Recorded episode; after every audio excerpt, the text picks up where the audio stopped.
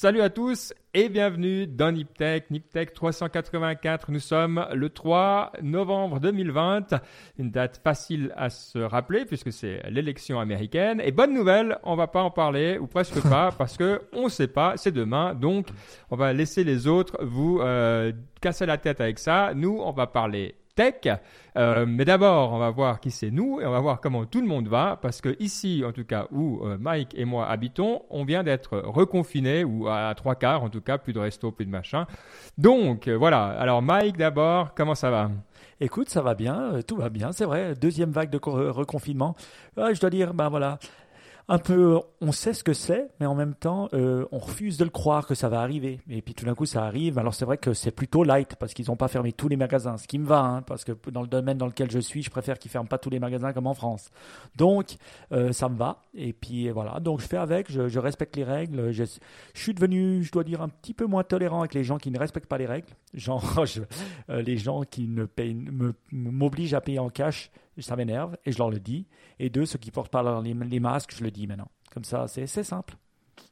Bah, tu fais bien. Je crois que c'est aussi comme ça qu'on s'améliore collectivement. Tu as raison.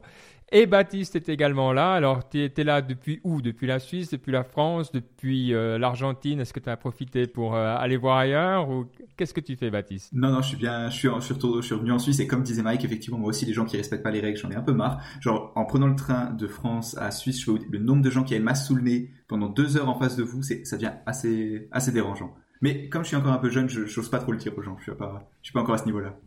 Mmh. Mmh. Moi, je sais pas, mais c'est vrai que finalement, j'ai passé par les mêmes phases que le premier confinement, mais en plus rapide. Genre d'abord le phase de, la, du refus, après le phase de l'énervement, un peu de peur dans tout ça, quoi. Mais où la peur peut durer 6 heures pendant le premier confinement, là, ça dure 30 minutes. C'est un bon exercice quand même.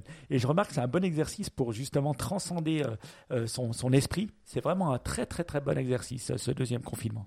Donc, on dit euh, mind over, over body. Ben voilà, prenons ça, ce deuxième confinement, comme, comme un bon exemple. Voilà. Ouais. C'est vrai que nous, bah moi, vous savez que je suis fonctionnaire, donc le télétravail, on respecte au pied de la lettre. Donc, euh, je télétravaille euh, depuis euh, plusieurs mois. Et au moment où il allait commencer à revenir, boum, c'était reparti pour un tour. Donc, voilà. Toi, Mike, est-ce que c'est télétravail de nouveau ou moitié ou trois quarts ou... Alors, on avait déjà, on était déjà très peu toujours là présent, mais il y avait plus de monde qui euh, qui revenaient au travail. Mais c'est vrai que là, avec euh, ce qui se passe, et puis c'est vrai que par rapport à ce premier confinement, autour de moi, j'ai beaucoup plus de gens, je sais pas vous, mais qui ont eu le Covid et, ah qui l'ont. Donc ça n'a rien à voir. Je veux dire, autour de moi, avant, j'en pouvais en nommer un ou deux. Là, je t'en nomme 10, 15, facile. Et euh, voilà, donc, donc oui, on fait beaucoup plus attention. Oui, je fais du télétravail à la maison. Et je pense que ces deux, deux trois prochaines semaines, ça va être très. on va faire très, très attention et à juste titre. Ouais. Bon, ben voilà. Euh, ma foi, comme on dit tout le temps, euh, on, fait avec et on, continue malgré tout à euh, s'intéresser à d'autres choses aussi comme la tech. Et voilà. Alors une chose qui est arrivée récemment, et Baptiste, tu vas pouvoir nous expliquer un petit peu de quoi il s'agit c'est Tesla qui, encore une fois, pour la cinquantième fois euh, depuis trois ans, nous explique qu'ils sont au niveau 5 d'autonomie. Donc, je dois avouer que j'ai même pas lu parce que j'en ai marre. Euh, euh, je veux dire, à force de crier au loup, on vous croit plus. Mais Baptiste nous a dit non. Non, non, ça vaut la peine, ça vaut la peine de regarder. Alors, convainc-moi, moi qui suis devenu un peu réfractaire, pourquoi cette Tesla fois c'est intéressant. Alors c'est intéressant parce que cette fois c'est pas des c'est pas des paroles, c'est pas Elon Musk qui va sur scène et dit dans un an toutes les Tesla seront autonomes. C'est qu'ils ont poussé une mise à jour bêta sur tout, euh, enfin non sur très peu de, de, Tesla, sur certains conducteurs qui ont été choisis. Certains disent que c'est parce qu'ils auraient des très bonnes données de conduite. On, ne sait pas vraiment, mais c'est quand même sur la base du volontariat, donc c'est assez limité. Et ah, donc, volontaire, pas certains euh, conducteurs non. Tesla. Alors c'est euh, volontaire. Désigné volontaire. Et en plus, le, le, il y a une, il y aurait eu une sélection, je crois. Hein, faut, Mm. Tout est assez nébuleux dans, dans, cette, euh, dans cet environnement. Et donc, ces gens-là, ils mettent des vidéos en ligne sur YouTube et on voit que la mise à jour, elle est vachement, vachement plus avancée que ce qu'il y avait avant. C'est-à-dire que aujourd'hui, quand vous êtes sur une route normale, genre en ville, dans un lotissement, sur l'autoroute, vous pouvez, quand vous mettez en marche l'autopilote, il fait tout. Il tourne à droite, il tourne à gauche, il prend des ronds-points, il s'arrête au feu rouge, il voit les feux rouges, les limitations de vitesse. et c'est assez impressionnant. Ça marche. Alors, j'ai regardé quelques vidéos YouTube parce que du coup, il y en a vraiment pas mal. Je pense, je pense qu'on pourrait commencer à entraîner des modèles d'intelligence artificielle juste avec les vidéos YouTube des gens. Parce que les fans de Tesla, ils sont assez, ils, le montrent qu'ils aiment bien Tesla, quoi. Et donc, le, et donc vraiment, c'est assez impressionnant qu'on voit des voitures, elles font tout dans la circulation. Il y a des chantiers, elles voient les codes de chantier, elles sont dans la bonne ligne. Ça marche vachement bien. Il y a quelques, il y a, après, il y a quand même des problèmes. Clairement, le temps en temps, le, il y a des tours, il y a des tours qui sont un peu bizarres, qui sont très lents, presque trop lent. Et donc pour être sûr en fait parce que les autres voitures n'ont pas l'habitude de voir une voiture qui tourne vraiment lentement. Et euh, et pareil les gens et, pareil c'est assez amusant. Des fois les gens ils commencent à crier. Ah parce que le, la voiture fait quelque chose auquel ils ne s'attendaient pas. Et donc c'est assez c'est assez marrant à voir. En tout cas ce qui est sûr c'est que c'est vraiment un pas en avant par rapport à tout ce qui se faisait avant chez Tesla et même chez les autres constructeurs. Parce que ce qu'il faut voir aussi c'est que la différence de Tesla par rapport au reste de l'industrie pour les voitures autonomes, c'est vraiment que ils ont ni de lidar, donc c'est-à-dire une caméra en 3D en quelque sorte, ni de map en haute définition de l'endroit. C'est-à-dire qu'après on va parler peut-être vite fait de Google. Eux, ils ont là où leur voiture autonome se balade, ils ont vraiment des caméras, des des, des cartes en, 3, en 3D en très très haute définition de l'endroit. Donc les voitures, elles savent où elles vont. Là, il y a rien. Et donc c'est vraiment un, une tâche beaucoup beaucoup plus dure à laquelle Tesla essaye de. Moi j'ai une petite question. Oui. Comment euh, est-ce qu'ils font pour filmer? Parce que tu dis qu'ils ont justement pas de caméra lidar et puis euh, les, les, ces Tesla fanboys ou influencers comme on les appellera, mhm. comment est-ce qu'ils font pour euh, pour euh, filmer leur, leur trajet? Ah, c'est des gens qui qui s'amusent à faire des trajets où ils mettent une caméra entre les deux sièges en général et ils filment ah, et tu vois et justement ça aussi qui est intéressant, c'est que tu vois le pare-brise donc ce que tu vois à travers le pare-brise, mais aussi tu vois l'écran de la Tesla. Et en fait, dans ce mode conduite autonome, ils ont vraiment fait un effort sur le sur l'interface homme-machine et donc tu vois vraiment ce que la voiture voit. Tu vois le, chemin que la voiture prévoit d'emprunter, tu vois ce qu'elle voit, donc les voitures, les piétons, les cônes de chantier, les, feux rouges, etc. Et donc c'est vraiment intéressant de voir. Tu vois par exemple, il y avait une fois il y a une vidéo avec un camion en deux parties qui allait sur la route et tu voyais vraiment les deux parties du camion très bien dessinées et vraiment que la Tesla comprenait ce qu'elle voyait quoi. Et moi j'ai une question au législateur qui s'appelle Ben. Euh. Est-ce que euh, aux législateurs, euh, ah, fonctionnaires, hein, comme ça, mhm. c'est un double langage, et est-ce que les gens ont le droit d'utiliser leur Tesla au niveau 5 dans tous les pays? Ou on doit avoir une autorisation spéciale? Écoute, c'est une bonne question. Je ne sais pas, comme c'est en tout cas en Suisse. je pense que tu peux.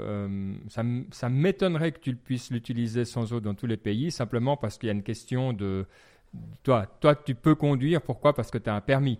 Donc, en fait, on a validé que toi, euh, Mike, c'est OK, tu peux conduire. Maintenant, ton autopilote, euh, il doit passer euh, ce qu'on appelle simplement un safety assessment.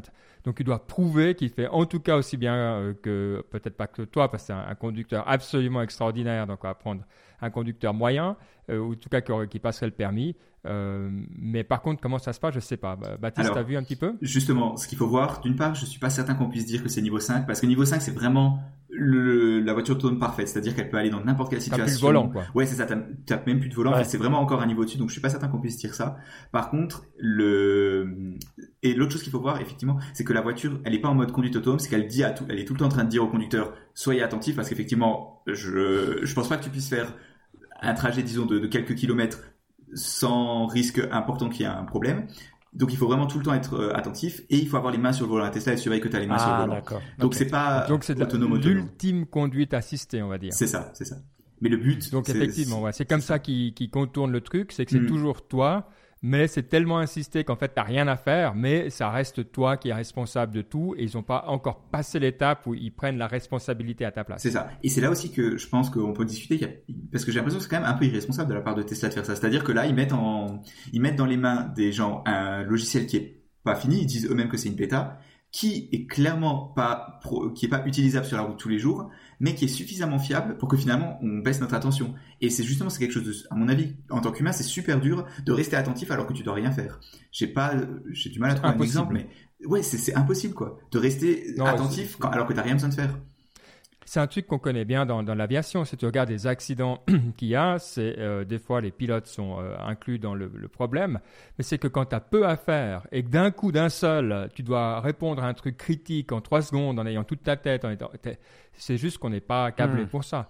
Donc c'est extrêmement. Toi, si on te dit, attends, sois tout le temps hyper attentif, puis que d'un coup il y a un truc, toi tu réagis, tu le fais. Hmm. Mais là, tu es en train de pioncer à moitié, tu n'as aucune chance. Tu es dans l'arbre avant d'avoir vu quoi que ce soit. Question d'un de nos auditeurs Twitch for the game qui pose Sait-on pourquoi Musk, euh, Tesla donc, refuse la techno LIDAR sur ses voitures? Alors, il y a plein de choses. Alors lui, son argument, c'est simple, c'est de dire les humains font tout avec des yeux, il n'y a pas besoin de lidar.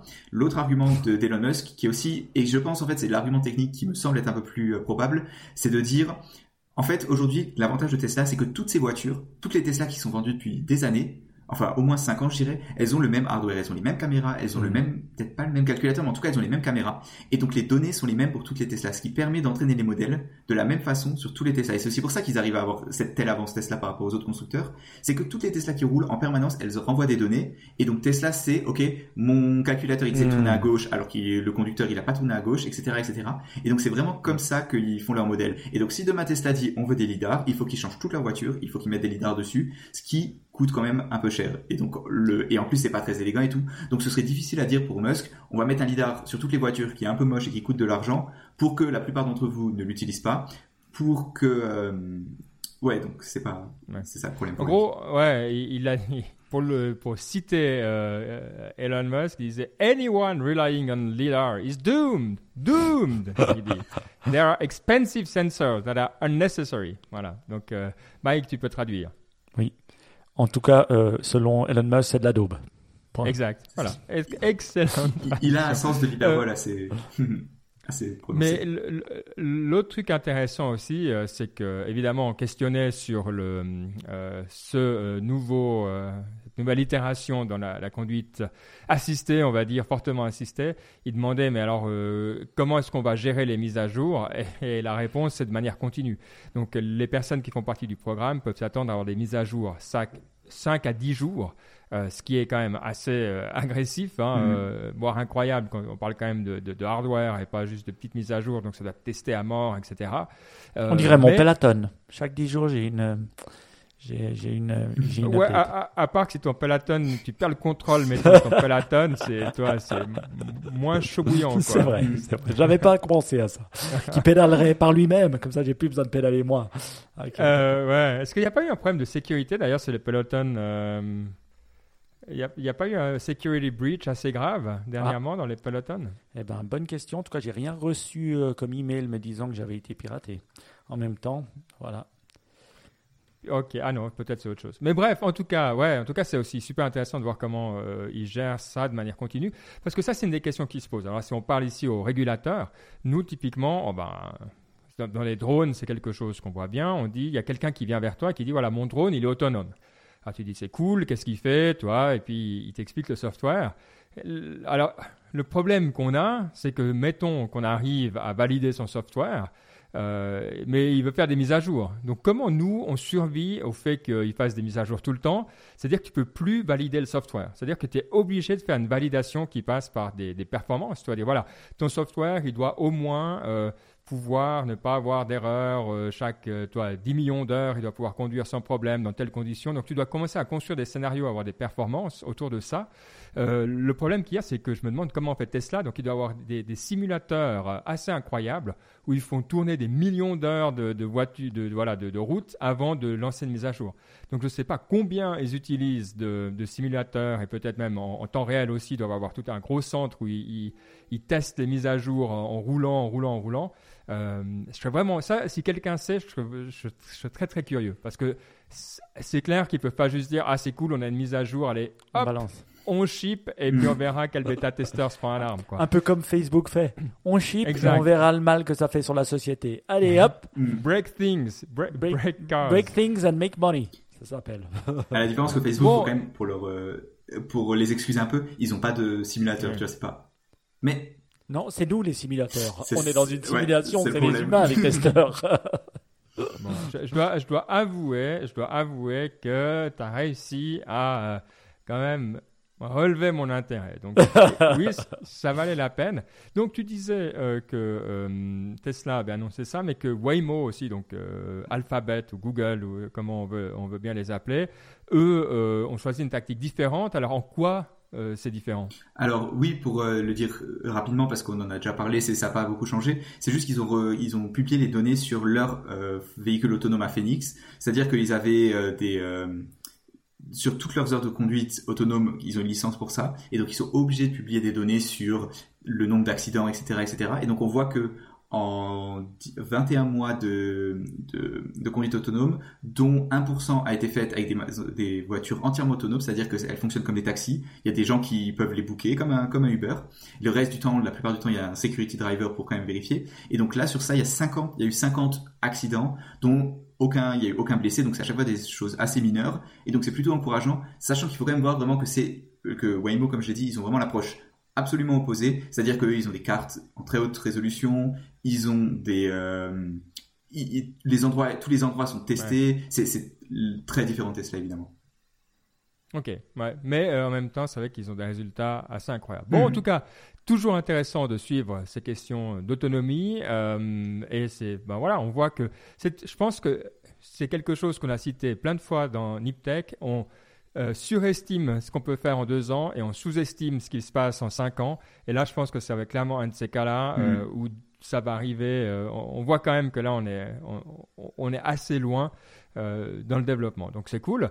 Puisqu'on est euh, sur la famille Musk, il y a un autre sujet euh, qui a été lancé. Alors, c'est pas euh, les, toits ou les panneaux solaires ou les trucs, mais c'est euh, le réseau de télécommunications de SpaceX qui s'appelle Starlink. Donc, c'est ces satellites qui sont à quoi environ 500 km mhm. de hauteur, donc basse altitude, et qui permettent justement de recevoir de la connectivité. Alors, le coût, c'est assez cher. Hein. Il faut déjà être vraiment perdu au fin fond de quelque part pour le mettre. C'est 100 dollars par mois.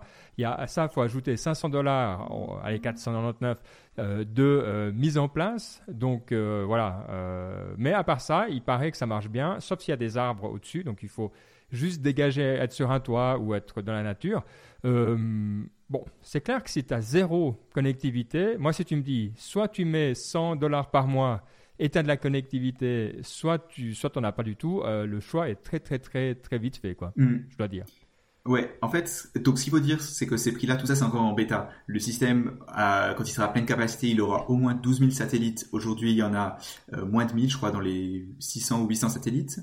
Et, euh, et l'autre chose, c'est que les coûts, le coût mensuel, il sera peut-être moins élevé. Par contre, le coût du matériel, il est aujourd'hui, les gens pensent qu'il est très clairement sous-estimé et que ce sera probablement plus cher parce que c'est une antenne très bien faite qui hmm. fait la, taille d'une boîte de pizza à peu près et qui s'ajuste toute seule avec des moteurs. Donc c'est assez, c'est c'est quelque chose d'assez avancé. Et donc, il faudra voir comment ça évolue. Donc, même si ça donne une idée, c'est pas la version finale.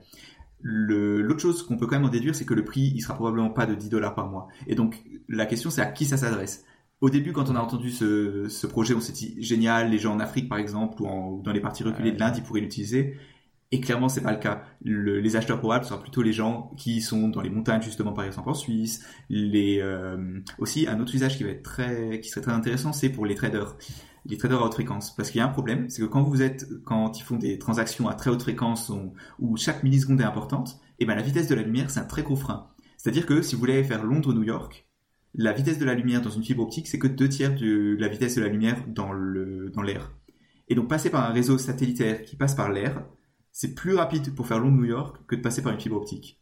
Et donc ça, c'est un usage notamment de Starlink qui pourrait être très rémunérateur. Et donc probablement, ça va pas être un réseau qui va être pour le, comme on l'a dit pour l'Afrique ou les gens qui aujourd'hui n'ont pas de connexion, mais probablement plus pour les gens comme euh, comme ouais les montagnes ou ces traders. Oui, juste parce qu'il y a une chose qu'on n'a pas dit, mais qui tout le monde, euh, j'imagine, se pose comme question, c'est la vitesse. Donc, il parle ici entre 50 et 150 euh, mégabits par seconde, et puis une latence de 20 à 40 microsecondes. Alors, ce qui n'est pas exceptionnel euh, comparé à ce qu'on peut avoir chez soi, si vous êtes en, tout cas en milieu urbain, mais qui est suffit pour jouer en réseau, quoi, par exemple. Hmm. On n'est pas, on n'est pas complètement ridicule avec ce type de, de données. Euh, ouais. Moi, j'ai, moi, j'ai une question par rapport au nombre de satellites qu'on peut balancer dans l'espace. Euh, est-ce qu'on est limité? On doit payer quelqu'un pour balancer le chenille en haut Ou c'est comme les mers à l'époque, on peut les polluer euh, à tout jamais et puis tout le monde s'en fout? Alors, tu peux polluer. En gros, SpaceX, ils ont des autorisations de la NASA et de, des, autorités américaines. Donc c'est pas, il n'y a pas aucune régulation. Mais par exemple, un exemple tout simple, c'est l'Inde. Ils ont décidé de tester leur satellite destructeur. Vraiment, ils ont essayé de, de, tester leur satellite destructeur et donc ils ont détruit un vieux satellite qui servait plus et ça a créé énormément de déchets. Et donc là, ouais, effectivement, ils ont pollué sans demander à personne. Donc, il n'y a pas vraiment de règles, mais ça se fait un petit peu. En tout cas, le, le Starlink, dans ce cas-là, d'après ce qu'ils disent, ce serait assez responsable. Ils auraient des façons de, de faire désorbiter les satellites qui seraient cassés, de corriger les trajectoires pour éviter les déchets. Donc, ils disent que c'est bien, c'est responsable, disons. Un, Starlink, ça vit 3-4 ans hein, de ce qu'ils disent. Donc euh, après, effectivement, bah déjà parce que quand tu es dans l'espace, c'est un milieu qui, qui, est un peu râpeux, donc euh, tu prends quand même pas mal de radiation. Donc en général, euh, voilà, ça se dégrade. Alors les satellites qui sont, les gros, ils sont prévus pour, mais ils sont aussi beaucoup plus chers. Et puis effectivement, le côté des débris, c'est un énorme problème. Alors tu as plein, plein, plein, plein, plein de projets là-dessus. Un qui vient de l'EPFL s'appelle, je crois, Clean Space One, ou en tout cas, il y a, l'EPFL un gros domaine de, de, recherche, et non seulement de recherche, plus même d'application d'aller euh, chercher, récupérer les débris. Euh, mais c'est clair qu'à un moment ou un autre, à mon avis, tu as raison, on va arriver au truc où, il va y avoir un gros accident, et puis on va euh, réguler au niveau international, mais ça va prendre un énorme pépin pour que ça arrive. Quoi. Mais c'est clair que, bon, en même temps, tu, tu voilà, tu, tu touches. De toute façon, l'espace appartient à tout le monde. Il n'y a pas. Il a pas certains espaces qui appartiennent à d'autres. Donc, ouais, ça va être ça. Va être ça. C'est comment est-ce qu'on va définir un espace Comment on va s'approprier l'espace de l'autre ou comment on va s'approprier un espace C'est un peu comme à l'époque quand on s'appropriait des continents, sauf que c'est difficile à s'approprier l'espace. Mais voilà, je, je, me réjouis de voir le combat. Euh, ouais. Écoute, après avoir pollué nos nappes phréatiques et notre terre, on va polluer le, le, le, haut de la planète. Mais on est, on est plein de ressources. On est plein de ressources. Donc, euh, bon, après, c'est vrai que là, c'est moins grave. De toute manière, c'est un milieu qui reste assez hostile hein, de base. Donc, euh, on se tire une balle dans le pied, c'est clair. Mais au moins, on n'emmerde pas d'autres espèces, toi. Ce qui est déjà pas mal, euh, contrairement à ce qu'on a fait jusqu'à maintenant. Euh, bon, mais en tout cas, ouais, c'est intéressant. Et puis, euh, moi, c'est toujours le même truc. Hein. Euh, j'ai, j'aimerais encore qu'on me prouve qu'il y a un business model là derrière. Alors, les, les, traders, c'est la première fois que j'entends cet exemple. donc, effectivement, ça me semble bon. Voilà, ça pourrait être certain. Est-ce que tu arrives à survivre quand tu vois les millions qu'il faut, dont il faut beaucoup d'autres utilisateurs J'attends de voir. Mais écoute, je me, je, me, réjouis que, que que Elon nous montre comment tu arrives à faire de l'argent avec un truc où, personne n'arrive jusqu'à maintenant. On va quand même peut-être parler aussi euh, sur le pouce. Il y a quelques résultats euh, trimestriels intéressants, hein, euh, dont, ouais, dont certains étaient, étaient, marquants. en particulier Amazon, évidemment. Hein, maintenant, Mike, un ex-fanboy, peut-être qu'il suit moins attentivement. Mais qu'est-ce qui vous a marqué particulièrement On va pas tous les faire, hein, parce que c'est pas hyper intéressant. Mais est-ce qu'il y a des choses qui vous ont plus marqué que d'autres?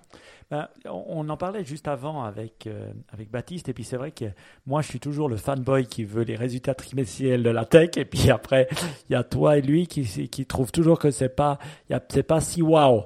Moi, je trouve que quand même c'est assez exceptionnel. C'est vrai que ben voilà, on a assez vécu ces moments de confinement. On dit que la tech a boosté euh, grâce à ça, et là, on le voit clairement.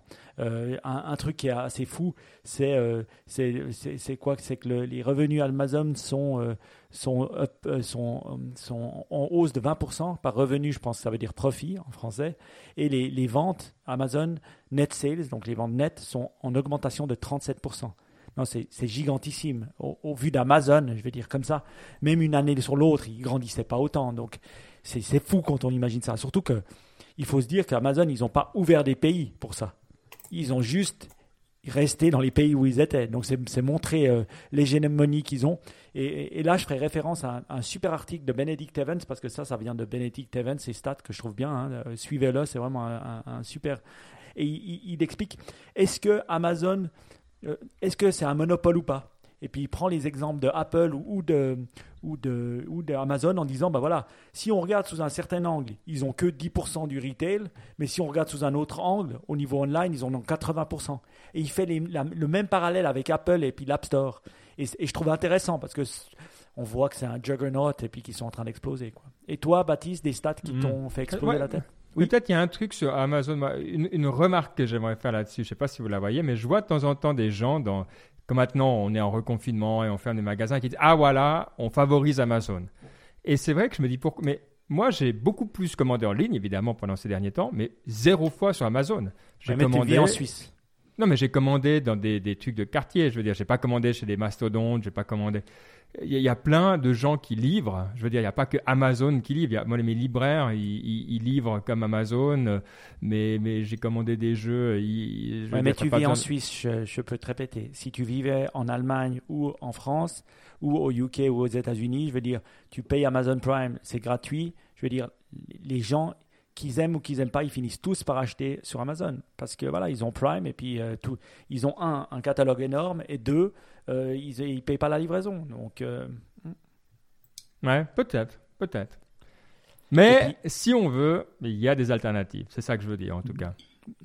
Oui, mais il faut les chercher. Moi, ce que je dis, c'est que en fait, c'est pas qu'on pousse Amazon, c'est qu'on pousse le online avec le confinement, par exemple, en fermant les magasins en France. on pousse le online avec et ceux qui sont les meilleurs online, c'est Amazon. En Suisse, oui, il y a Amazon, mais ils livrent pas tout. C'est plus des Digitech et des Galaxus euh, qui, sont des, qui sont en train de tout, tout, euh, bouffer. Donc finalement, c'est vrai qu'en fermant ça, ben, on offre sur un plateau euh, le, le, le, marché du e-commerce à Amazon en France. Hmm. Alors, trois remarques par rapport à Amazon. La première, c'est un des autres chiffres que j'ai trouvé super intéressant, c'est qu'ils ont employé en 4 mois 350 000 personnes. Et oh, c'est quand même immense, je sais pas, 350 000 personnes en un mois, ils ont réussi à les, euh, en quatre mois, à les, ajouter à la compagnie. Donc ça, c'est assez impressionnant.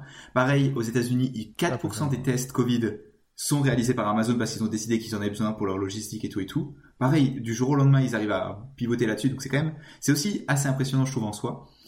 Euh, donc, en soi, l'autre chose que par rapport à ce que tu disais Ben, en France, j'ai vu aujourd'hui, ils ont moins de 25% du e-commerce Amazon. Donc même si on se dit oui, ils sont énormes, ou aux États-Unis, ils ont, je crois, 50% ou 40% du e-commerce, en France, ils en ont déjà moins. Et l'autre news qu'on avait, c'est que Shopify, eux, ils, augmentent presque exponentiellement. Ils sont passés de 600 milliards euh, d'objets vendus sur leur euh, store. Donc Shopify, pour ceux qui connaissent pas, c'est une plateforme, c'est un peu comme WordPress, mm. mais pour des, pour des boutiques. Et, de, ils sont en train d'aller de plus en plus euh, loin, c'est-à-dire que maintenant ils peuvent en prendre en compte, ils peuvent vous faire le paiement. Ils sont en train d'investir dans un réseau logistique. Donc c'est vraiment pour n'importe qui qui veut vendre sur son propre site, mais quand même pas s'emmerder avec tout le reste ils peuvent passer par Shopify. Et donc, ils sont passés de 600 milliards en 2019 à probablement plus de... Attends, euh, non, excusez-moi, de 60, de 60 milliards à plus de 100 milliards probablement en 2020. Donc, c'est aussi des chiffres énormes. Et donc, eux, ils ont, ils ont vraiment choisi l'autre aspect. Ils, ont pas, ils sont la plateforme pour les revendeurs. Alors que Amazon, ils jouent des deux côtés. Ils sont d'un côté, ils ont été la marketplace, et de l'autre côté, ils vendent en direct. Donc Shopify, c'est plus une plateforme, si on veut bien, que les, que les euh, gens utilisent. Hmm. Ouais. Mais le et donc je me demande si tu vois est-ce que Shopify ça montre pas justement que de toute façon Amazon aura jamais plus que, je sais pas, j'aurai jamais 60% du e-commerce, ou même restera à ces 40% qu'il a aux États-Unis, parce que c'est un marché qui est tellement énorme que c'est juste pas possible qu'une entreprise ait autant de parts de marché. Et donc que finalement, naturellement, ça va plutôt être des solutions comme Shopify, ou des grands magasins comme Walmart, ou en Europe, ça va être quoi, les Carrefour, et ce genre de trucs, qui vont prendre les devants, et que finalement, ça va plutôt être par catégorie, et que effectivement, Amazon aura peut-être 80% d'une catégorie, mais jamais 40, 80% du e-commerce. Non? Oui, mais 80% euh, c'est bien trop. Je veux dire, on est euh, euh, une on, doit être normalement légiféré quand on est 30 ou 40% Alors ça, c'est des chiffres qui viennent de. Euh, je pense qu'ils ont trop de pouvoir et il faut il faut il faut les arrêter maintenant. Et puis il faut les scinder, il faut sortir AWS de ce bordel, les, leur interdire d'être jugés partis tu vois, de faire et market, de, de, aussi pouvoir créer des objets. Alors tu me diras, oui, Carrefour, on leur permet de créer des objets. Oui, mais Carrefour, ils n'ont pas la puissance d'Amazon. Avec la puissance et la grosseur vient des responsabilités. Et donc, euh, moi, moi, alors là, je, suis assez certain qu'on va leur, euh, qu'on va les, qu'ils vont se scinder, comme euh, Google. D'ailleurs, Google, ils l'ont anticipé puisqu'il s'appelle Alphabet. Donc, ils savaient très bien qu'un jour ou l'autre, ça leur pendait au nez. Mais voilà. Un autre chiffre, moi, qui m'a halluciné, mais vraiment halluciné, c'est ben, c'est pas Apple, c'est un chiffre sur Apple où 22% des revenus d'Apple, 22%, soit 58 milliards, c'est dans les services. Et ça, c'est assez phénoménal quand on voit qu'ils les poussent depuis une année et demie, quand 22% de ton revenu euh, euh, euh, des services, c'est incroyable. Et ça veut dire qu'ils peuvent faire du pognon même sans vendre le nouvel iPhone, que finalement va sortir ce quarter en novembre. Et un autre chiffre hallucinant, il parlait de WhatsApp, donc WhatsApp qui appartient à Facebook, qu'on utilise tous. allez, dis un chiffre, Ben. Je ne sais pas si tu l'as lu, mais combien de milliards de messages sont envoyés par jour sur WhatsApp? Oh, en tout cas un. Non. Euh, allez, ils ont quoi? Ils ont 30% de la planète qui est dessus. allez, ils ont 2 milliards, 1 milliard et quelques utilisateurs qu'on voit, je sais pas, 20 milliards. Et il y a 100 milliards de messages envoyés daily par jour. Et il, faisait la comparaison, ben Evans, Benedict Evans, que le global SMS system, euh, où on s'envoyait des SMS, le plus qu'il y a eu en un jour, c'était 20 milliards. global. Oui.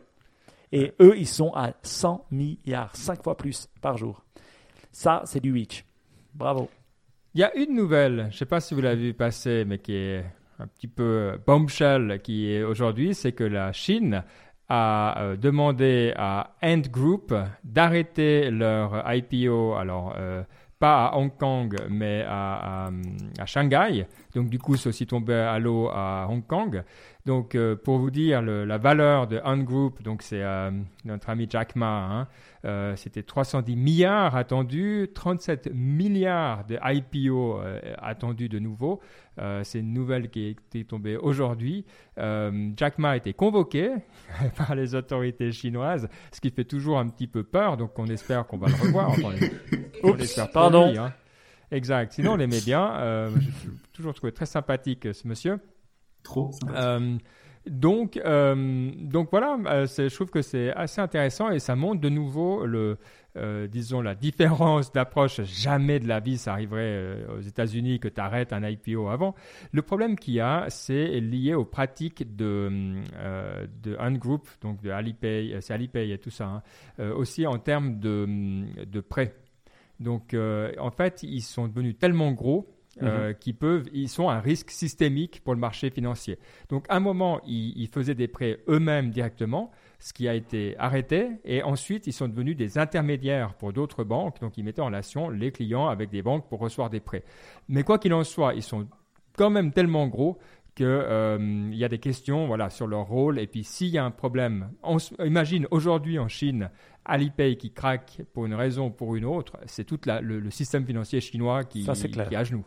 Euh, et, et, donc, on peut toujours dire ah, la Chine et puis dire voilà les, autorités, mais sincèrement, je peux comprendre en tout cas les questions. Pourquoi ça arrive maintenant? Ça, je ne sais pas. Mais en tout cas, les questions de fond me semblent pas complètement fausses, en tout cas de, ce que j'ai compris. Euh, donc, à suivre avec intérêt parce que je pense que c'est quelque chose qui peut aussi arriver euh, comme question de fond, hein, pas dans, comment c'est fait euh, chez nous avec d'autres acteurs. Quoi. Ouais, too big to fail. Ouais, bon, le gouvernement chinois, c'est vrai, il a son mot à dire. Hein, mais ah euh, ce qu'on entendait dire en Chine, c'est qu'il avait déjà eu son mot à dire euh, au fait que Jack Ma n'était plus CEO de la boîte et qui était juste président. Donc voilà, les choses changent. Mais il est, il est main stakeholder, quoi. C'est pour ça qu'il a été. Mais c'est vrai que c'est quand on va en Chine, et là, ça fait un moment que j'y suis plus retourné, et ça, ça, va faire une année. Quoi. La dernière fois que j'ai voyagé euh, en Chine et tout ça, c'était en novembre 2019. Voilà. Donc ça fait presque une année. Ah, j'en suis triste, hein, mais voilà. Euh, mon Dieu, une année sans voyager, comment j'ai fait?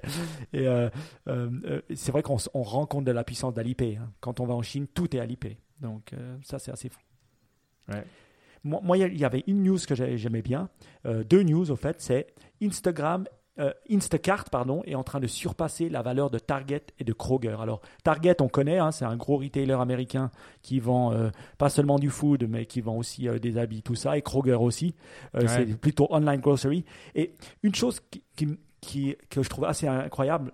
Instacart, Target, ça fait pas rêver. Hein, Instacart pour, aux États-Unis. Ouais, juste pour préciser, Instacart c'est un Uber de la livraison de, de courses pour ceux qui le savent pas parce que quand on n'a pas vécu aux États-Unis, ça c'est dur à savoir. Exact. Non, c'est vrai que c'est un, une livraison euh, euh, chez soi. Moi, je l'avais testé la dernière fois que j'étais aux États-Unis en janvier. J'avais été vraiment, je m'étais fait mal au genou, je m'étais fait tout ramener par Instacart. C'était vraiment hallucinant et j'étais pas le seul. Hein.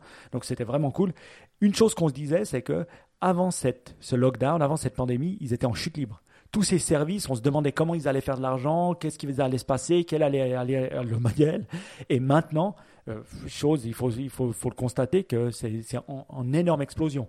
Je veux dire, on ne s'imagine pas, mais Instacart, c'est surtout aux États-Unis, est dépassé Target et Kroger en termes de online grocery delivery, c'est assez phénoménal hein, parce qu'on ne parle pas de petits gamins là. On est dans la cour des grands. Donc c'est assez fou de, de, voir, de voir cette plateforme exploser. Et c'est vrai, on se faisait la, réflexion avec Baptiste c'est que quel est le, le, pendant en Europe de ce service? Est-ce que tu en connais Ben? Bon, moi, quand je me dois me faire livrer mes courses, je vais sur le. Il y a, il y a des sites, des, des alors pour les, moi je fais surtout de l'alimentaire, hein, donc on a euh, les deux gros hein, chez nous s'appellent Cop et Migros. Euh, un ils s'appellent le Shop et puis l'autre c'est euh, Cop at Home. Et puis ben moi je, je, vais chez eux. Le frein c'est que typiquement pour que la livraison soit gratuite il faut acheter pas mal, mais bon on s'en fout sinon c'est pas si cher. Donc moi ça n'a jamais été un problème. J'ai jamais, je, je, fais rarement des achats comme ça, mais quand j'ai dû le faire c'était hyper simple, c'était c'était là quoi. Ouais, mais tu compares quelque chose qui n'est pas comparable, puisque aller sur le chiffre de Carrefour et tout, euh, ou de, du shop et tout, tu dois attendre un à deux jours. Là, je te parle dans non, deux heures. Non, deux jours. Je fais le matin, puis c'est livré l'après-midi. Hein. Ah oui? Ah, C'est clair. Parce que Instacart, c'est vraiment, normalement, dans les deux heures, tu as ton produit. quoi. Ouais, alors non, deux heures, ça c'est extrême. Mais mhm. euh, tu peux commander le matin et l'avoir le, le, soir. Euh, Ouais, mais c'est comme tu disais, c'est parce que tu as plein de gens qui, qui sont dans, euh, qui sont, comment ça s'appelle, pas Walmart, le, ah, le, le, truc d'Amazon là aussi. Euh, Avec les produits. Food, voilà, les trucs pour les bobos. et puis là, effectivement, comme tu, ouais, c'est là que tu vas faire chercher tes courses, ouais. Oui.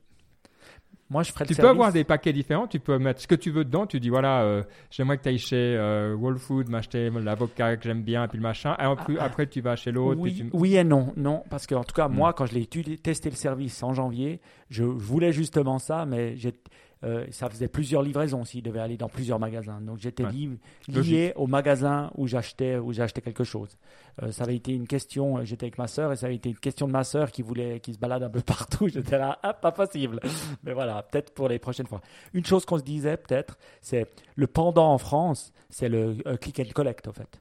C'est peut-être ça qui, est, beaucoup plus connu en France que chez nous en Suisse, où c'est un peu le pendant d'Instacart. Voilà. Ok. Intéressant. Bon, bah ouais, il s'est quand même passé deux, trois trucs euh, pas mal euh, dans ces earning calls. Et j'ai une euh, dernière news très, très intéressante dont je veux parler.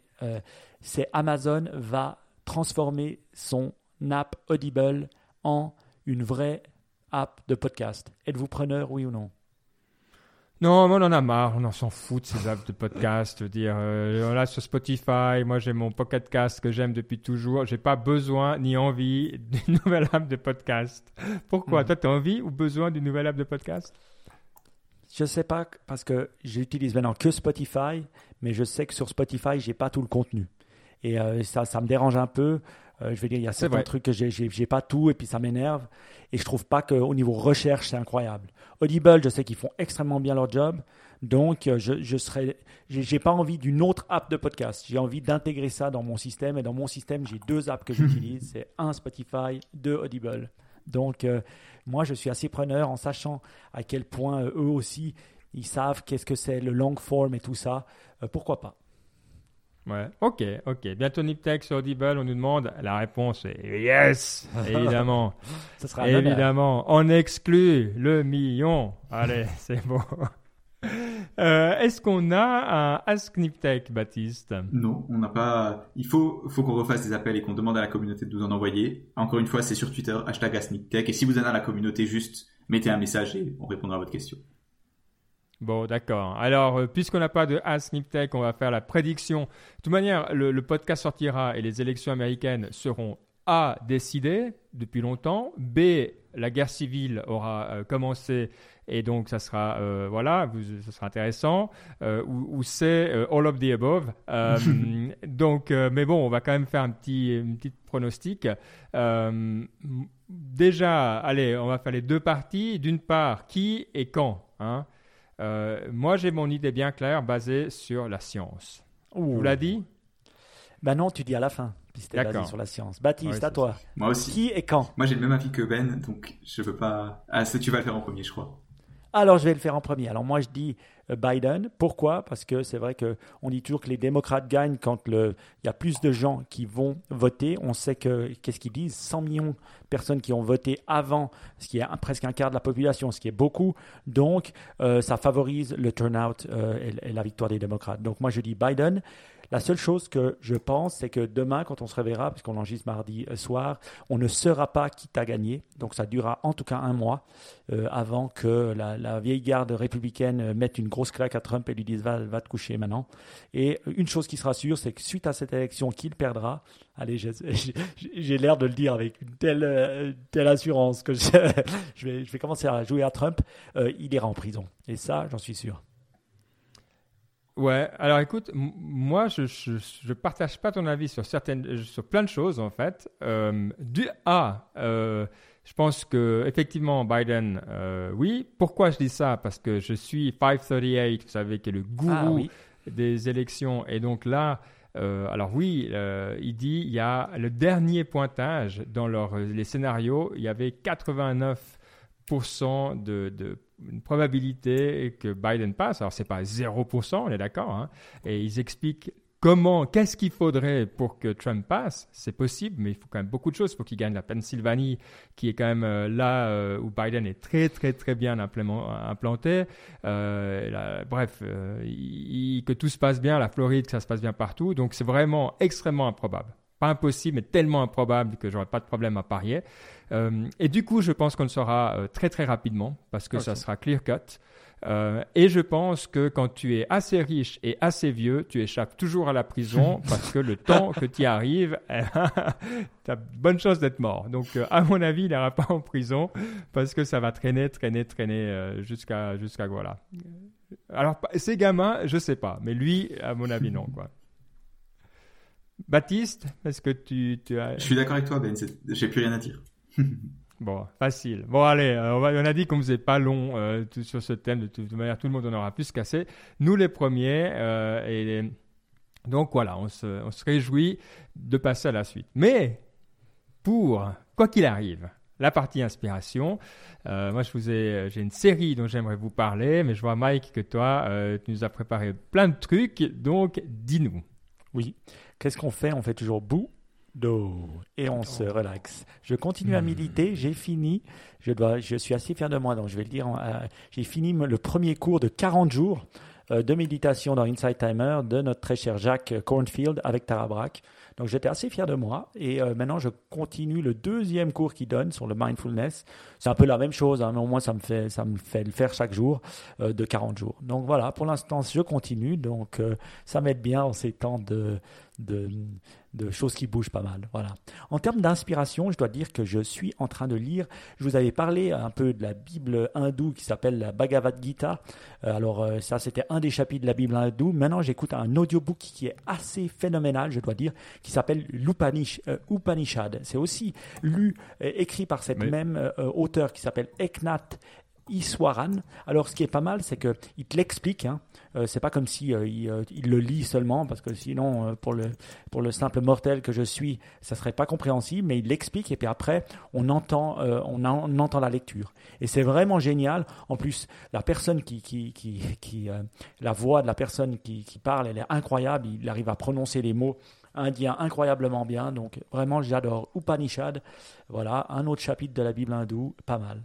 En termes de bouquins, eh ben, je continue, je continue dans mon, dans mon trip, euh, dans mon trip euh, de, de, l'Est, on va dire, et je lis un, euh, un livre sur Viva, Viva Cananda. Alors, Viva Cananda, c'est qui? C'est quelqu'un qui a vécu au siècle dernier, en, entre 1853 et 1900 et quelques. Il est mort assez, assez jeune. Et c'est le premier hindou qui est allé parler vraiment physiquement aux États-Unis à la fin du 19e siècle, en 1890-96. Et euh, avant Yogananda, hein, celui dont je vous parlais, qui a écrit The Autobiography of Yogi, eh ben voilà, c'était le premier, celui qui a, qui a paved the way, comme on dit en anglais. Très très intéressant, très différent, mais euh, voilà. et c'est étonnant quand on lit un livre comme ça, qu'on voit à quel point les gens étaient très ouverts d'esprit euh, à la fin du 19e siècle, limite plus ouverts d'esprit que nous maintenant. Donc euh, un beau bouquin, une belle biographie comme je les aime, et je continue, je ne sais pas quand j'arrêterai de dire ce genre de trucs, peut-être jamais, mais voilà, ouais, tu as des phases. Hein. On a dit, tu as eu ta phase militaire américain. Et ce que j'aime, c'est que tu, tu équilibres l'univers à toi tout seul. Après, avec les grands textes euh, orientaux. Donc, c'est bien. Euh, quoi d'autre? Écoute, rien d'autre. Ok. Moi, j'ai une, une euh, série à vous proposer que, que j'ai vraiment beaucoup aimé, qui est un- une mini-série documentaire de Netflix qui s'appelle Love on the Spectrum euh, et qui euh, suit euh, toute une série de, je n'arrive pas à vous dire combien, mais toute une série de personnes donc avec des qui sont sur le spectre, donc avec des, des, traits autistiques et qui, qui cherchent l'amour. Et c'est une très très belle série qui est, qui est faite avec beaucoup de finesse, qui montre très très bien les difficultés, mais aussi ben voilà à quel point euh, finalement ben, on, on- on se ressemble euh, tellement. Puis enfin il y a, il y a- moi j'ai connecté avec une une force avec les personnages qui sont euh, suivis, les personnes qui sont suivies dans ce documentaire. Et ça fait longtemps que j'ai pas été aussi touché euh, par un documentaire. Donc je vous le recommande, ça m'a Mhm. appris beaucoup de choses. Euh, et sincèrement, on a regardé ça euh, en couple, mais euh, c'est pas obligé de regarder en couple, mais c'est une bonne recommandation à regarder en couple. Et c'est très beau, c'est très juste, j'ai trouvé. Euh, je serais aussi intéressé d'avoir vos avis là-dessus si vous, si vous regardez. Mais voilà, c'est vraiment un coup de cœur que j'ai eu pour cette série de Netflix pour une fois, hein, parce que sincèrement, quand Caroline m'a dit allez, ça vaut la peine de regarder, on reprend Netflix, j'étais là non, jamais Netflix, ils font que de la boue. Et c'était en tout cas pas vrai. Et du coup, je profite pour regarder The Queen's Gambit, comme ça parle d'échecs. Ah, Euh, allez. Queen's Gambit. Donc Ah, j'ai regardé le- les deux premiers épisodes, mais je le recommanderais moins. Je, je veux dire, c'est un, ouais, une série comme les autres. Mais Love on the Spectrum, j'ai trouvé ça vraiment super. Ça m'a donné envie. En plus, c'est sur Netflix. Et oui, j'ai l'abonnement. Un plus. Très bon. Bon, du coup, il nous reste à avoir une quote. Je Euh, crois qu'il y a un livre de, de notre ami Baptiste. Ah, il y a un livre de notre ami Baptiste? Oui, vous m'entendez? Parce que ça a un peu Ah, coupé. on- il, est en mute. Non? Ouais, Oui, on t'entend. Ok, fantastique, désolé. Euh, oui, j'ai. En fait, j'ai pas, je lis pas énormément de livres. Et en général, du coup, pour les choisir, parce que du coup, il faut que je les choisisse assez de manière assez euh, careful. Et donc, en général, c'est quand j'entends euh, que plusieurs personnes de milieux différents me parlent d'un livre, en général, c'est que c'est vraiment un truc qui est assez connu et assez bon. Et donc, dans ce cas-là, c'est un livre que j'avais, euh, que un- mes professeurs au lycée m'avaient recommandé et que j'ai aussi entendu sur Tim Ferriss. Donc, je me suis dit, c'est des personnes suffisamment différentes pour que le livre soit vraiment bien.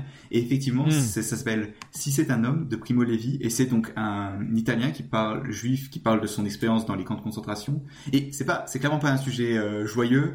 Ça met un peu le, le cafard, disons. Quand vous, faut, faut être bien dans sa vie au- au- au- autour de ça. Mais sinon, c'est vraiment un excellent livre. Et encore une fois, c'est raconter l'histoire. Et je pense que c'est vraiment quelque chose qui est important.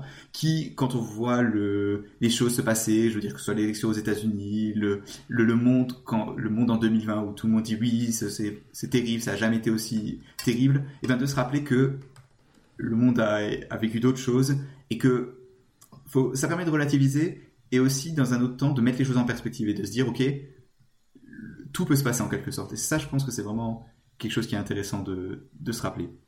En tout cas, quand tu lis les commentaires euh, des personnes euh, sur ce bouquin, euh, ouais, ouais, ça marque, ça marque les lecteurs hein, les lectrices, clairement, quoi. Waouh. Ok, bah écoute, je vais le, je vais le, bookmarker. Merci. J'avais, je dois dire, j'avais jamais entendu parler. Donc, excellent.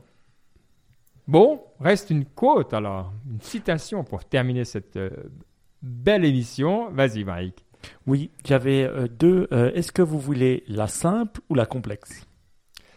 Pas trop complexe, mais s'il n'est pas trop complexe, on aime. Mais pas trop Mais- complexe. Mais comme je me suis engagé à très cher Mathieu à en parler parce que je l'ai posté sur Twitter et il m'a dit ah je la comprends pas trop puis j'ai dit bon bah je vais devoir l'expliquer. Je vais quand même prendre la complexe. Désolé, j'écoute pas. Alors elle est tirée du livre de Viva Cananda, la biographie dont je vous parlais euh, de ce très cher euh, euh, moine hindouiste qui était aux États-Unis et elle dit la chose suivante. Alors Ok. je vais pas la décrire, mais Ben j'aimerais que tu tu, tu, tu sois bouche bée ou que tu sois d'accord, je sais pas. D'accord. Il dit la chose suivante There is no progress without regression. Hm. Es gibt keinen Fortschritt ohne Rückschritt. Ah, c'est beau en allemand, Hein? on aime. Parce que je pense que pour la précision des termes, Oui, on ne peut pas la traduire en français, qui est une langue comme on sait imprécise, euh, bien pour euh, raconter l'amour, mais pas pour la précision. Et que donc il n'y a pas de progrès sans régression. Euh... Ouh là là, ouais, tu peux, tu peux te faire plaisir avec celle-là, c'est-à-dire un peu ce que tu as envie. Hein. Euh, Baptiste. Je dirais. non, mais je suis un peu d'accord avec la quote dans le sens où il y a toujours un, trade-off. Quand on fait un progrès, il y a toujours un aspect euh, négatif qui vient avec. Et il faut toujours en être conscient. Il y a toujours. Euh, on peut parler des médicaments. Par exemple, c'est un peu l'exemple en philosophie quand on parle de l'innovation technique. Il y a toujours cet exemple de le, médicament, il est bon quand tu l'utilises bien, mais il peut aussi être très dangereux. Et donc, je pense qu'il y a un peu cette idée-là aussi de dire, ok, le progrès, il est bien, mais il y a toujours un peu un trade-off entre ce qu'apporte le progrès, mais aussi les risques que ça apporte. Alors, tu vois, c'est marrant parce que c'est pas du tout comme ça que je la comprendrais pour moi. Mais je comprends exactement comment tu la comprends, mais pour moi, la, la première image qui m'est venue à l'esprit avec cette côte, c'est que tu progresses jamais en ligne droite. C'est-à-dire que tu pars pas de, mhm. toi, de A, puis tu finis en haut, euh, mais que des fois tu redescends, puis des fois tu redescends plus bas que là où tu as commencé dans ton chemin. Et puis, mais finalement, si tu regardes tout au bout, ouais, là, tu montes, tu as progressé. Donc c'est comme ça que je la comprends en fait, comme une incitation à dire c'est pas grave si tu, tu, retournes un peu en arrière, si tu régresses par moment du moment que tu progresses.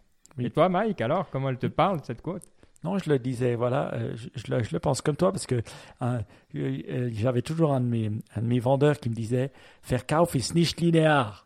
Le monde n'est pas linéaire, il me disait toujours. Et puis moi, je lui disais Bon, oui, elle est linéaire, vers le haut, je lui disais toujours. Et, euh, je pense que c'est la même chose avec le progrès. C'est vrai que c'est pas linéaire le progrès. Je veux dire, quand on, quand on progresse sportivement, ben on a des plateaux, on a des régressions, on a des, et puis on a des grands moments de bonheur. Quand on, se euh, quand on progresse intellectuellement ou même spirituellement, je pense que c'est la même chose. Il y a des moments de doute, il y a des moments d'insécurité, il y a des moments ben, de régression euh, carrément. Avant, euh, mais tout ça, c'est le progrès finalement. Ça nous fait aller d'avant. Mais je, finalement, vous l'avez mieux expliqué que, ce que j'aurais fait. Donc, d'un côté, Baptiste, bravo. Et d'un côté, Ben, bravo. Et j'espère que Mathieu, ben, euh, très cher prof du web, tu aurais compris la quote. Voilà.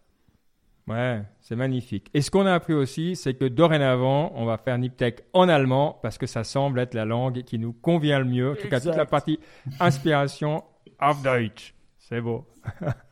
Euh, bon, magnifique. En tout cas, euh, voilà, quoi qu'il arrive, euh, on se retrouve dans deux semaines. Donc, si vous voulez nous envoyer un Ask n'hésitez pas, donc hashtag AskNipTech sur Twitter ou envoyez-nous un mot à info at niptech.com et puis ça va très bien aussi. Ou vous nous trouvez, hein, vous savez comment faire, on n'a plus besoin de vous expliquer tout ça. Donc, n'hésitez pas. Et euh, voilà, on a toujours envie de vos retours sur l'émission, ce qu'on a dit de bien, ce qu'on a dit de faux. Et euh, ça se dit encore de demander euh, de mettre un, like quelque part? On peut pas, vous pouvez nous liker sur Spotify, ça se fait, parce qu'on va plus demander sur Apple, on n'est pas non, en 2005. Ils peuvent nous follow sur Spotify, ça, ça serait une bonne chose. Même si vous n'écoutez vous écoutez pas les podcasts, de toute façon, vous n'allez pas dans le il faut aller dans l'onglet un podcast pour les voir dans son feed, donc vous en foutez si vous ne l'utilisez pas. Mais c'est vrai que nous follow peut-être sur Spotify, ça pourrait être une bonne manière, euh, surtout que maintenant je viens d'entendre qu'ils ont dépassé les 120 millions d'utilisateurs, donc vous, vu la communauté, vous êtes sûrement dans ces nombreux millions. Donc nous follow sur Spotify, ce serait une bonne, une bonne chose. Et puis, si vous n'avez pas mis un petit rating, je pense, sur Apple, allez-y, un petit rating, vous pouvez mettre celui que vous voulez. Euh, même un 1 si vous n'aimez pas, mais on serait d'accord que vous mettiez un 5. Et dernière chose, car c'est ce que je fais très souvent, euh, c'est que quand j'entends un truc, ben, je le forward à des gens à qui je pense que ça pourrait plaire. Faire ce petit geste comme ça, clac, clac. Alors maintenant, vous n'êtes plus dans le métro à nous écouter, hein, vous êtes plutôt chez vous. Peut-être vous faites la cuisine, peut-être vous courez dehors, peut-être vous faites rien parce que vous en avez marre. Et eh ben voilà, pensez à quelqu'un à qui ça pourrait intéresser, un petit forward en utilisant. Soyez un des 100 milliards de messages envoyés par jour sur WhatsApp. et c'est bon. C'est beau. Et comme Guillaume nous fait remarquer dans le chat, follow-nous sur Audible soon, dès qu'on aura l'exclu. Allez, on se réjouit. À tout bientôt euh, dans deux semaines pour une nouvelle émission. Ciao. Ciao, ciao. ciao.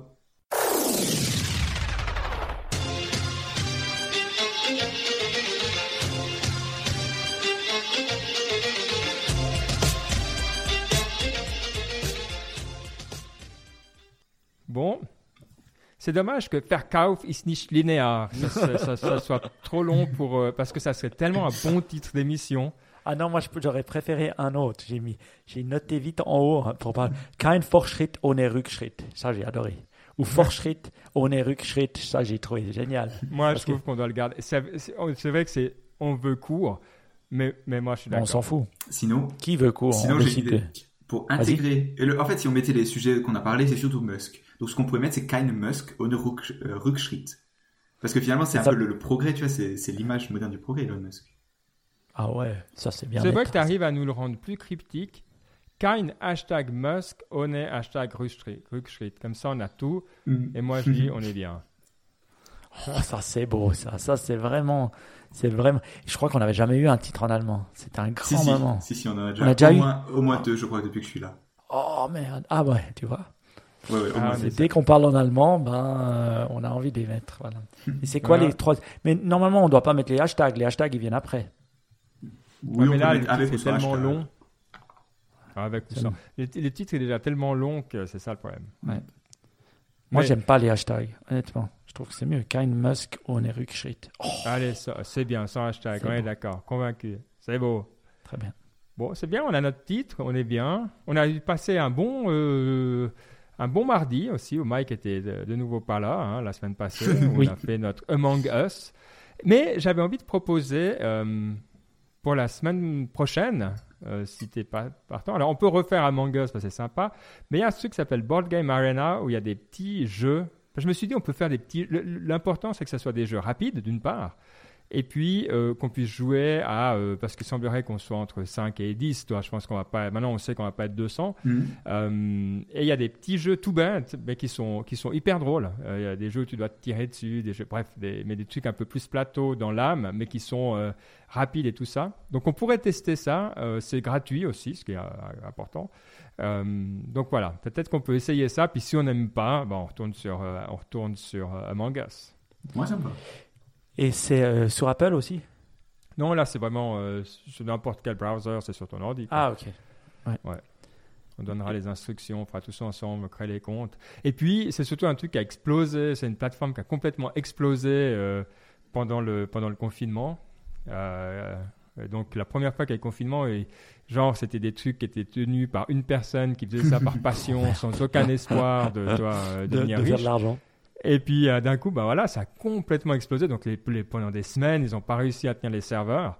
Mais, euh, mais maintenant, je crois qu'ils ouais, ils ont dû se faire pas mal de pognon. Donc bravo. Voilà, ils ont eu la constance et j'espère qu'ils ont été récompensés. Alors on verra si ça tient. Mais... Oui, avec les Board. Game Arena. Board Game Arena. Ah, c'est cool. Bravo à eux. Ouais. Alors, je vais pas vous Et promettre d'y être. C'est français. Ah, ça c'est encore mieux. Et euh, je vais pas vous promettre d'y être parce que ça fait déjà deux fois que je promets que j'y suis pas. J'y serai sans rien dire, hein, comme ça. Exact. Ouais, c'est Ça, C'est ça. Mais t'es t'es pas, t'es moins, t'es pas un gamer dans Non. l'âme. On voit, on voit que ça gamer. tient pas éveillé. Ah. Oh well. Bon, en tout cas, ouais, merci à tout le monde. Merci euh, à, à vous qui avez été dans le chat de Oui. Twitch avec nous. Ça nous fait grand plaisir et euh, votre participation euh, était active et sympa. Donc voilà, triple euh, merci de tous les points de vue et euh, ben, on se réjouit de vous retrouver aussi euh, dans deux semaines si vous êtes par là. Yes. C'est beau. Ciao. Ciao, ciao. ciao, comme on dit. Ciao, Same. Exactement.